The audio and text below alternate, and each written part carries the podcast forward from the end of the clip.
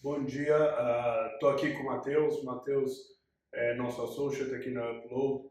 Ele, a partir de agora, vai começar a me ajudar a fazer um pouco esse VC para Founders. E aí, uma das primeiras sugestões que ele teve foi a gente bater um papo uh, um pouco mais longo sobre a situação atual do mercado. É uma pergunta que tem vindo recorrentemente, não por nenhum motivo heterodoxo, mas porque é a realidade desse mercado. Ele mudou muito nos últimos seis meses. Então, a gente vai focar em fazer esse bate-papo hoje Uh, e a partir daqui a gente vai ver muito mais o Matheus participando do canal e ajudando a tirar as dúvidas de vocês também. Então, se tiver dúvida, entra aqui embaixo no formulário anônimo, preenche sua dúvida e a gente vai gravando conforme a gente for conseguindo. Maravilha. Obrigadão pela introdução. Vamos começar de maneira bem aberta. Você falou muito de mudança. O que, que exatamente mudou no mercado? O, o mercado ele vinha num momento de super euforia, né? Uh, já, a gente já via sinais disso há bastante tempo, particularmente nos últimos 18 meses foram de uma euforia extrema, aonde a, a gente viu uma falta de disciplina, tanto do lado do investidor, quanto do lado do empreendedor. Né? Os empreendedores são muito mais focados, em, em alguns casos, obviamente, né? não vamos generalizar, em fazer os próximos rounds e marcar as empresas para cima do que efetivamente entregar uh, o desenvolvimento da empresa, né? E se a gente pensa em staged financing, né, que é o que venture capital faz, cada fase da empresa foi criada para você tirar um risco da mesa. Então, no seed você tem que provar que você fez o produto, né? Depois, no série A, você tem que provar que, esse, que você consegue montar as máquinas, né? O modelo de negócio é ao redor daquele produto. Você consegue montar vendas, consegue montar RH, consegue montar o financeiro. E no Série B, você tem que provar que aquela máquina escala. Isso é o beabá do, da indústria de venture capital. Uma vez que você provou que ela escala, o risco de produto saiu da mesa, o risco de empresa saiu da mesa, o risco de escala saiu da mesa. Aí você sai da fase de early stage e entra na fase de growth. Porque a única coisa que falta fazer aí é crescer o mais rápido que dá. E o que a gente viu é o pessoal esquecendo disso, né? Então a gente tinha, tinha founders que não tinham achado aí no produto e estavam focados em levantar uma série B, série C, série D. Uh, e isso criou uma distorção grande no mercado. Os fundos também, né? Como eles começaram a se ver ameaçados de não conseguir entrar nas boas empresas, a gente viu empresas que o produto não tinha ido para o ar e já tinha levantado série B. Ou seja, uh, o investidor de série B estava assumindo que a empresa, um, ia conseguir montar o produto, dois, que esses produtos, uh, que você conseguir criar a empresa ao redor desse produto, para entrar só na fa para fazer o funding agora do, da, do teste de escala. E, e, o que acontece quando você faz isso, né? Obviamente você está comprando um risco assimétrico, você não deveria estar tá comprando esse risco. Esse dinheiro não é para comprar esse risco, né? Mas mais importante é que você começa a forçar a empresa a escalar antes dela estar tá pronta. Então, a empresa, se eu te der dinheiro para montar a força de venda com 50 vendedores, sabe o que você vai fazer? Você vai montar a força de venda. Tá? Você vai correr atrás de contratar 50 vendedores. Em vez de você focar em, qual, em pensar qual é o processo ótimo de venda, é, quais são as objeções padrão, qual é o perfil adequado do meu vendedor, que seria a fase de série A adequada para esse negócio. Então a gente começou a forçar as empresas a escalarem mais rápido, como elas não têm o tempo de depurar os processos e afinar, ah, elas escalaram de maneira mais ineficiente, consumiram mais capital, ah, e agora o mercado entendeu que, peraí, não é bem assim, ah, as empresas têm que ser mais eficientes, e na escassez de capital, Aí você realmente tem uma situação bem diferente do que era seis meses atrás uh, no mercado, uh, onde as empresas agora vão ter que mostrar número. E se você levantou um série e, e, e a maturidade da sua empresa era o série era o seed, não é que você tem que chegar no série B, você tem que chegar no série C de maturidade da sua empresa. Então eu acho que a gente está num momento bastante doloroso para quem levantou mais dinheiro do que precisava, né? e escalou prematuramente, mas ah, existe dinheiro dos fundos, ah, os fundos estão todos bem capitalizados e a, as empresas ainda têm valor. A dúvida aqui é qual que é o valor das empresas. Perfeito, perfeito. Esse ponto que você tocou é muito interessante. Tem alguma maneira de remediar isso? Você é uma startup de série A que levantou capital com risco de seed. Você acredita que você ainda tem é, capacidade de executar, mas você precisa provar para os seus investidores é, a mesma coisa. Como que a gente remedia isso na ótica do empreendedor? Eu acho que, tem, exige uma disciplina enorme né, de você falar, eu tenho dinheiro no caixa, eu não vou gastar, eu não vou escalar prematuramente, ah, o meu round não vai ser daqui a 18 meses, vai ser daqui a 40 meses, porque montar a empresa leva tempo. Não adianta. Ah, você leva quatro meses para contratar a pessoa, a pessoa leva três, quatro meses para estar on board, para entender o problema, para começar a solucionar o problema, para em seguida contratar o nível seguinte. Então não adianta eu te dar um monte de dinheiro que você não vai conseguir resolver esse problema mais rápido necessariamente. Então, ah, acho que é muita disciplina, sentar em cima do caixa, garantir que você está entregando cada um dos estágios e que você não está gastando dinheiro escalando prematuramente. Ah, a vantagem de você ter o dinheiro em caixa, né? e aí as empresas brasileiras deram muita sorte nisso, porque muita gente levantou no final do ano passado e o mercado azedou antes de você acelerar sua queima de capital. Então dá tempo de você, empreendedor, replanejar e, com, e esticar o seu runway para grow into the valuation que você levantou. Mas isso no early stage, no growth é muito mais complicado. Perfeito, perfeito. Você está identificando diferenças de mindset de startups que a gente tem chamado de filhas da pandemia para outras? Como que mudar esse mindset de crescimento sem ter processo aprovado para entrar no modo sobrevivência ou que estão chamando de default live? Eu, eu, acho que tem algumas diferenças super importantes, né? Quando o, o ecossistema estava muito rico, a, a pessoa saía de uma carreira de uma Kinsey, Goldman e conseguia vir para cá sem tomar um pay cut muito significativo. E além disso, ela via a chance de ficar rico mais rápido do que numa carreira corporativa. Então você acabou atraindo um monte de gente que é mais mercenário, que não está nisso pela, pelo tesão de ser empreendedor. E, e, e, você vai ter esse problema muito grande de perfil, porque agora a, a vida não vai ser tão bonita, né? não vai ser tão legal, você não vai sair tão rápido na capa do valor virando unicórnio. Ah, e, e num momento onde você vai ter que fazer mais sacrifício, putz, essas pessoas mais mercenárias elas vão estar afim de topar isso aqui ou elas vão voltar para o corporate job delas, né? Ah, e uma vez que eu criei uma folha salarial, né? A gente viu muito disso. Folhas salariais hum, que, eu, que eu pagava tanto quanto uma McKinsey, um BCG, uma Bain ah, para os funcionários. Ah, você não consegue ajustar essa folha salarial. No Brasil, você não pode reduzir salários. Então você vai ter que trocar muito desse pessoal para conseguir reduzir o seu burn e, e voltar ao que é o mais padrão, que é um business de investimento durante um prazo muito longo para ter um outcome desproporcional lá na frente. A gente não estava vendo as pessoas fazerem esse investimento, elas não precisavam mais porque o mercado estava super excited. Esse é um. O segundo ponto aqui relevante é que ah, todo mundo, e aí não é só a pandemia, né? todo mundo pós 2014, 2015 no Brasil, sempre viveu um tempo de bonança onde cada ano era melhor do que o outro e, ah, e que você sempre tinha mais capital disponível.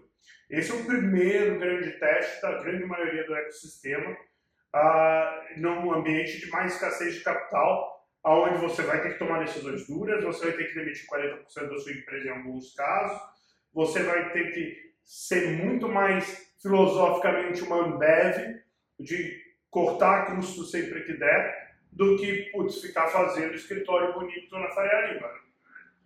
Those days are over, uhum. for now. Perfeito, perfeito, perfeito. E essa parte de disciplina, você falou muito de priorizar. O que, que priorizar? O que, que faz sentido cortar nesse momento? O que, que faz sentido segurar mais? A gente tem falado muito de burn rate e runway, tem sido é, talvez as buzzwords do ano até agora. É, como que lidar com essa situação? Eu, eu acho que depende, e, e, isso depende muito do estágio que você está. Você está em estágio de seed, A única coisa que você tem que fazer é criar um produto que funcione. E funcione da perspectiva do cliente. Não precisa ter um produto cheio de features, você não precisa ter uma força de venda gigante. Ah, então foca naquilo. Putz, é time de engenharia, product management, design, e vamos achar um produtinho e ter um ou dois vendedores só para mim conseguir o um número suficiente de clientes para provar que o produto funciona. Uhum. Se eu estou na fase de montar o, a empresa ao redor do produto, pô, vamos focar em montar a força de venda, montar o time de RH, montar uma estrutura de dev que escale, montar uh, o meu financeiro. Isso não significa que eu vou contratar o, CFO hoje que vai fazer o IPO daqui a 10 anos. Não, é, qual é o CFO de uma empresa de série A? E, e tudo que for, uh, que, que não for iminentemente ligado ao risco que você tem que tirar, no estágio que você tem que tirar, descarta. Então, putz, ah, vou desenvolver segundo produto. Não, não vai. Foca no produto que tem. Ah, vou tentar fazer expansão para Tailândia. Não, não vai, cara. Prova que você consegue ganhar no, no Brasil. Ah, tira todo nós. Eu acho que o, o mercado mais escasso ele permite ao founder ser mais focado.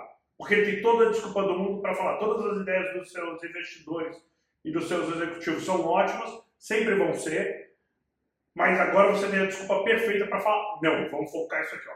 vamos fazer o que a gente tem que fazer. Ah, e, e tem que ser, de novo, muito disciplinado para não começar a fazer coisas antes da hora. Porque, como está todo mundo overfunded, pô, já tenho dinheiro para fazer a expansão da força de venda, por que eu não faço agora? Você não faz agora porque você não tem um produto para vender. Para que você vai expandir função de venda se você não sabe o que você vai vender? Ou você tem um produto, mas você não aprendeu ainda o processo de venda. Para que você vai expandir função de venda? Então, eu acho que uh, a gente vai ter que dar mais racionalidade no processo e tudo que não for diretamente ligado ao que você tem que executar na fase de desenvolvimento da sua empresa, esquece. Arranca fora. Uh, aquele seu CSO Chief Strategy Officer numa empresa de seed stage, sorry, mas ele não vai ter emprego. Não, legal, legal. Disciplina realmente o nome do jogo. Agora falando bem de early stage, você falou que investidor voltou a olhar número. Quando você está em early, não tem que números mostrar. O que o investidor está procurando agora? Quais evidências que a gente está tendo de novo que a gente vai estar tá diferente para bons business?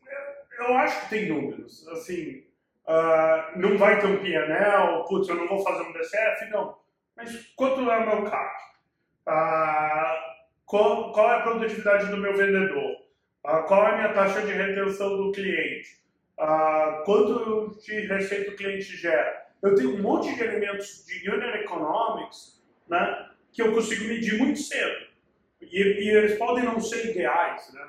A gente sempre fala, ah, eu quero ver unit economics. Eu quero ver que você está pensando em unit economics da empresa. No CID, provavelmente eles não vão ser ideais. Mas o que eu quero ver é que, com o passar do tempo, primeiro, que você tem uma hipótese de como eles vão melhorar. E, e, e por que, que eles vão melhorar, né? Não é só, ah, eu vou reduzir meu CAC de 3 para 2. É, eu vou reduzir meu CAC de 3 para 2 porque eu vou fazer isso, isso, isso. E aí a gente controla aquela execução. Então tem muito número, né? Eu acho que a gente vai se forçar a ser muito menos inspiracional. A gente viu muito deck de seed ah, que era foto na praia, fazendo assim, e poses esdrúxulas, querendo vender uma inspiração, a gente vai ter que voltar ao basics. Putz, os business ainda são geridos por, negócio, por números e vão mostrar os números, vão mostrar performance. Eu acho que a gente vai fazer um shift grande para founders muito mais analíticos, uh, que podem ser inspiracionais também, mas a, que consigam ler os números e entender bem o que está acontecendo na empresa. Perfeito. Que conselho você daria para esses founders que querem ou que precisam levantar capital? Primeiro, uh, vocês vão ter que mostrar que alguma coisa está funcionando. Né? Uh, levantar na promessa de que vai funcionar no futuro vai ser muito difícil. Então, amarra a sua história uh, para isso. Né? segundo, começa a fazer fundraising muito antes. Os tempos de fundraising vão esticar. Pode ser que o pool óbvio de investidores não esteja pronto ainda para investir, então você vai ter que procurar investidores não óbvios uh, e se prepare para um ambiente onde capital efficiency e como que você constrói o business está sendo muito mais valorizado do que um crescimento uh, enlouquecido, né? Uh, acho que é isso e tenha números, assim.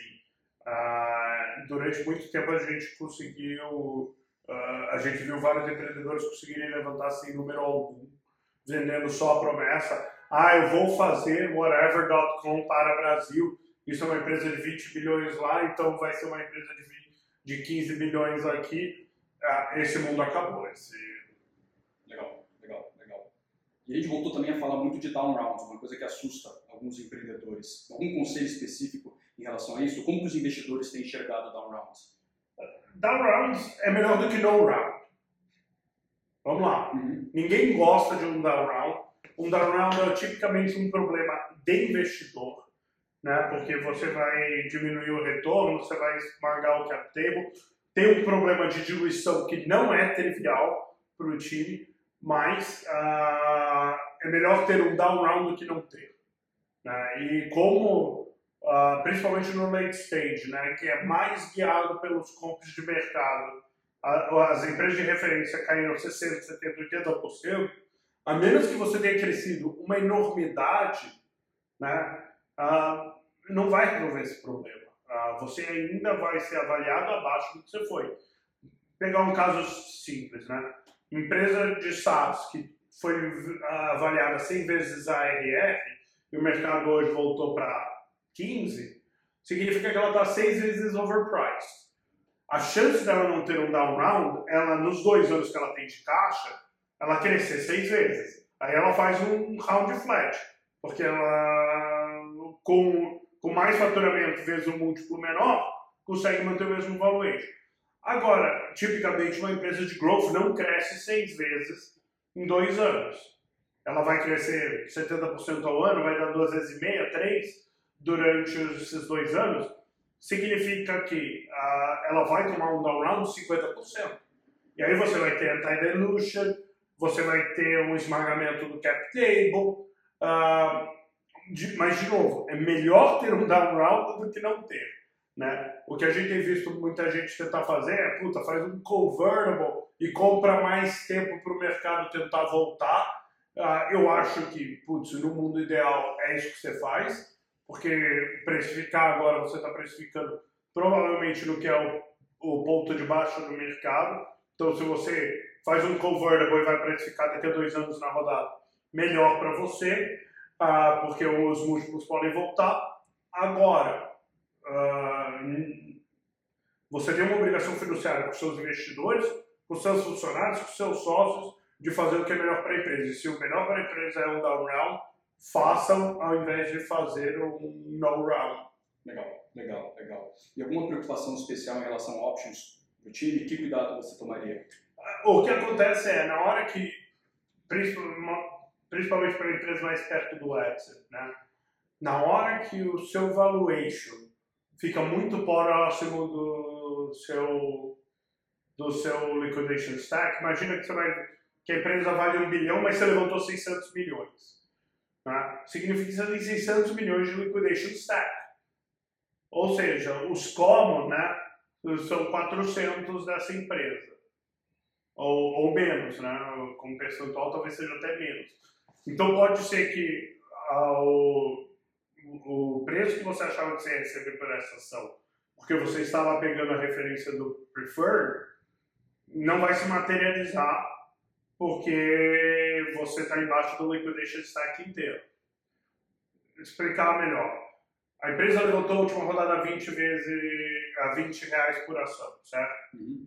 O liquidation stack vai tirar 20 reais por ação. O que sobrar é dividido pelo número de ações que sobra. Então você pode ter um preço por ação da Common que é R$ reais por ação, ou zero. No, no cenário onde o liquidation stack é igual ao valuation da empresa, o valor da Common é zero. E o stock option é o direito de comprar a Common a um valor pré-definido.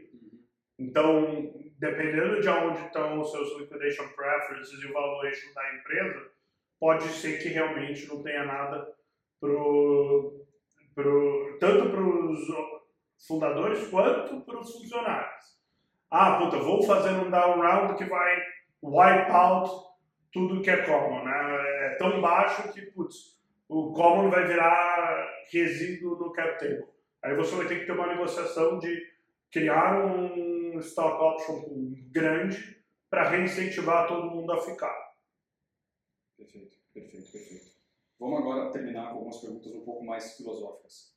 O que, que buscar aprender com essa situação que a gente está vivendo? Putz, eu acho que uh, tem uma questão de disciplina e olhar para os números, entender modelo de negócio que é fundamental. Um, ah, durante, durante bastante tempo a gente perdeu isso em early. O pessoal estava faltando a disciplina uh, de entender como é que vai ganhar dinheiro, entender qual é o unit economics, entender qual é o ciclo de caixa, que ninguém quebra por DRE, DRE né? Todo mundo quebra por caixa. Então, pô, qual é o seu ciclo de caixa? Leva 60 dias para você receber do seu cliente ou você está recebendo um ano adiantado? São mundos completamente diferentes para a saúde da empresa, né? Eu acho que essa disciplina analítica, financeira, vai ser super importante. Acho que entender os encadeamentos lógicos de desenvolvimento de uma empresa é importante. Não adianta eu ir para a Globo e fazer anúncio no Faustão se na hora que as pessoas entram no meu app uh, ele crash porque ele não aguenta aquela volumetria.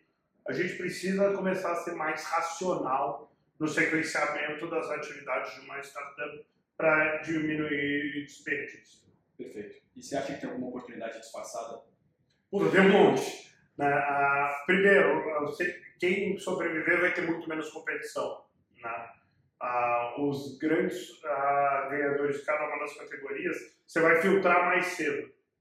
Antes você esperava para filtrar lá no Série C, Série D, onde afunilava a disponibilidade de capital, agora vai afunilar antes. Então, quem sobreviver vai beber água limpa por mais tempo uh, e tende a se, a se tornar mais poderoso por causa disso.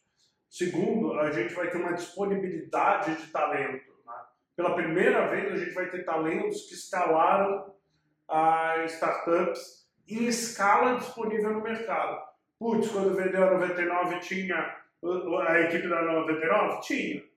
E era legal pra caramba, todo mundo corria atrás deles porque eram os primeiros caras que tinham instalado. Agora você vai ter uh, muito mais gente, com muito mais diversidade de experiências. Então, para quem está early, está capitalizado, ainda tem que montar time, ou tem que upgrade o time, a gente vai ter uma oportunidade agora super interessante de atração de talentos. Legal. E para terminar, um conselho para quem está pensando em empreender agora? Se prepare por, um mundo mais duro, né? mais parecido com começar uma startup na garagem, né? que é o mítico do Vale, muito menos começar uma startup com um showroom store no meio da Faria Lima. Então, a, a ideia de você conseguir sair da sua carreira corporativa e transicionar para o empreendedorismo sem tomar um pay cut, uh, que durante alguns meses foi realidade. Eu acho que vai ser muito difícil de acontecer aqui para frente. Uh, todo mundo vai ser muito mais disciplinado com a disponibilidade de capital. Dito isso, tem oportunidades a rodo no mercado e uh, você vai conseguir construir times muito melhores mais cedo uh, o que diminui muito o seu risco. Então, acho que é meio sweet and sour. Uh, tem uma parte mais dura, tem uma parte uh, que vocês são privilegiados. Putz, quando a gente investiu lá no iFood, era mato, ninguém tinha escalado uma, uma startup, né? Agora a gente consegue pô, trazer alguém de iFood, trazer alguém de Rappi, trazer alguém uh, de Glovo ou de Uber Eats, que já vem com a experiência de ter feito isso uma vez o que diminui muito o nosso risco. Então, acho que dá para compor times muito melhores. Maravilha. Beleza? Beleza. Muito Valeu. obrigado. Bem, se tiver comentários, manda aqui embaixo, manda suas perguntas e vamos falando. Valeu. Valeu.